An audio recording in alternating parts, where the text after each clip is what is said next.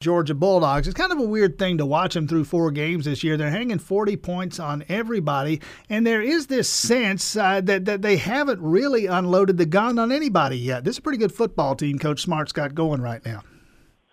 It is. Um, I think they have some question marks after the Missouri game last week, just defensively. Um, Kirby wasn't happy with the the run defense, and and he shouldn't be. And yesterday at practice, he made that pretty clear to everybody. I think. Um, so it, it's going to be interesting to see. Tennessee is not that good, but it's still Tennessee, and when they play Georgia between the hedges, it's uh, always a close game, or has been the last three times they played there. It's been a touchdown or less difference, including a couple of years ago, the one that everybody wants to forget the last play of the game, a touchdown for Tennessee to win. But uh, we'll see. You know that they they've already cleared two of their eastern hurdles, and Tennessee's another one in their way, and Kentucky's still down the road a bit, and so is Florida. So uh, it's just another step. We'll see how they play tomorrow. Yeah, let's talk about Tennessee for a quick moment here. I, I posited a theory yesterday, and I, maybe I'm off base here, and you can tell me I am. Uh, just looking historically at Tennessee, what if, I mean, let's look over the last 30, 40 years of Tennessee football. What if the Phil Fulmer, and to some extent Johnny Majors years, what if those were some kind of high water mark? And what if we've been seeing for the last decade or so is actually kind of normal for what Tennessee should be? What if, as I put it, Tennessee is, I don't know, Kentucky without good basketball. Is, is, is Tennessee a place where somebody can win and win big? Yeah, for sure they are. Uh, they have to recruit, you know, out of the state, and, and a lot of that is Georgia, for that matter. I think they got 16 players from Georgia on their team, and uh, Gary Danielson and I were talking about this yesterday. Supposedly, of their 22 starters last week in their game uh, against Florida, that 20 of those guys were either four or five star recruits.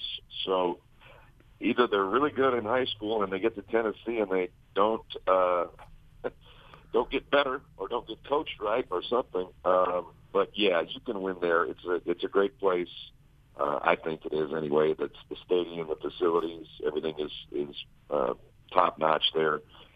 They just have to get the right guy in there, and they probably did have the right guy for years. And you know, they chased Phil Fulmer out after I mean, the national championship '98, won 150 games, whatever.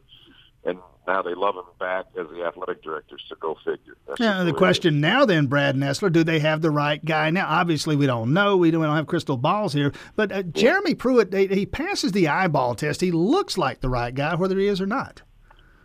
I don't know yet. Um, only knew him as a coordinator at uh, you know the three different places that I guess I've had him when he's been a defensive coordinator, including Georgia. Um, he's a football coach and he's a football guy and a football junkie and all of that, but that doesn't necessarily mean you're a CEO of a program. I mean, you're the face of the university. Let's face it. If you if you went around the SEC and you said, name uh, two presidents uh, of the universities of the SEC, and if you went around and named, you could name every coach, right? Yeah. So, uh, that's a big part of it, you know, um, being the face of the, the program and being the CEO and running the whole show. And as a just a defensive coach, he's a really good coach, but we'll see how he is as a head coach. Brad Nessler, CBS. Uh, quickly, a couple of things here on Alabama. I've been saying this for a couple of weeks now. I think Alabama's overrated. I can look at eight or ten teams in the NFL that could beat them. Yeah, I think the Rams could beat them. Yeah. Uh, watching the Rams last night yeah. against Minnesota, I think they got a chance.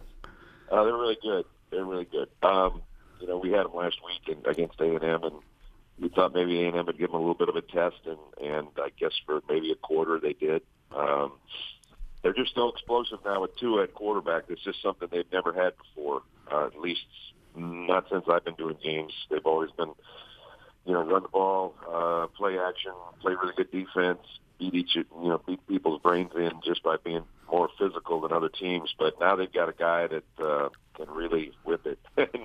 and it's kind of fun to watch him play quarterback. Now, speaking of quarterback, quickly the situation at Clemson, and, and more than Clemson, Dabo can deal with whatever happens over there. But what's the implications? Yep. What are the ramifications of the big picture college football with, with what's happening now with this quarterback, specifically at Clemson? We'll see this elsewhere as quarterbacks transfer out, the four game redshirt rule.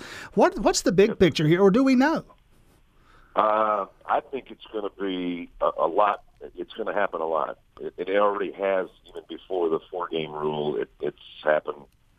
Uh, speaking of Alabama, Blake Barnett, whatever, mm. um, was at Alabama, and he went to junior college. He went to Arizona State. Now I think he's at Central Florida or Florida International. One of the, I don't know. He said it's like fifth school. Right. So you're going to keep transferring until you get your playing time that you want. And the problem really is uh, almost over recruiting. You know, when you get next, I think Georgia's already got a five star recruit um, committed for next year. Well, they had Jacob Eason, five star recruit, Jake Fromm, five star recruit, Justin Fields, five star recruit, and they're all back to back to back. If they split it up a little bit, mm.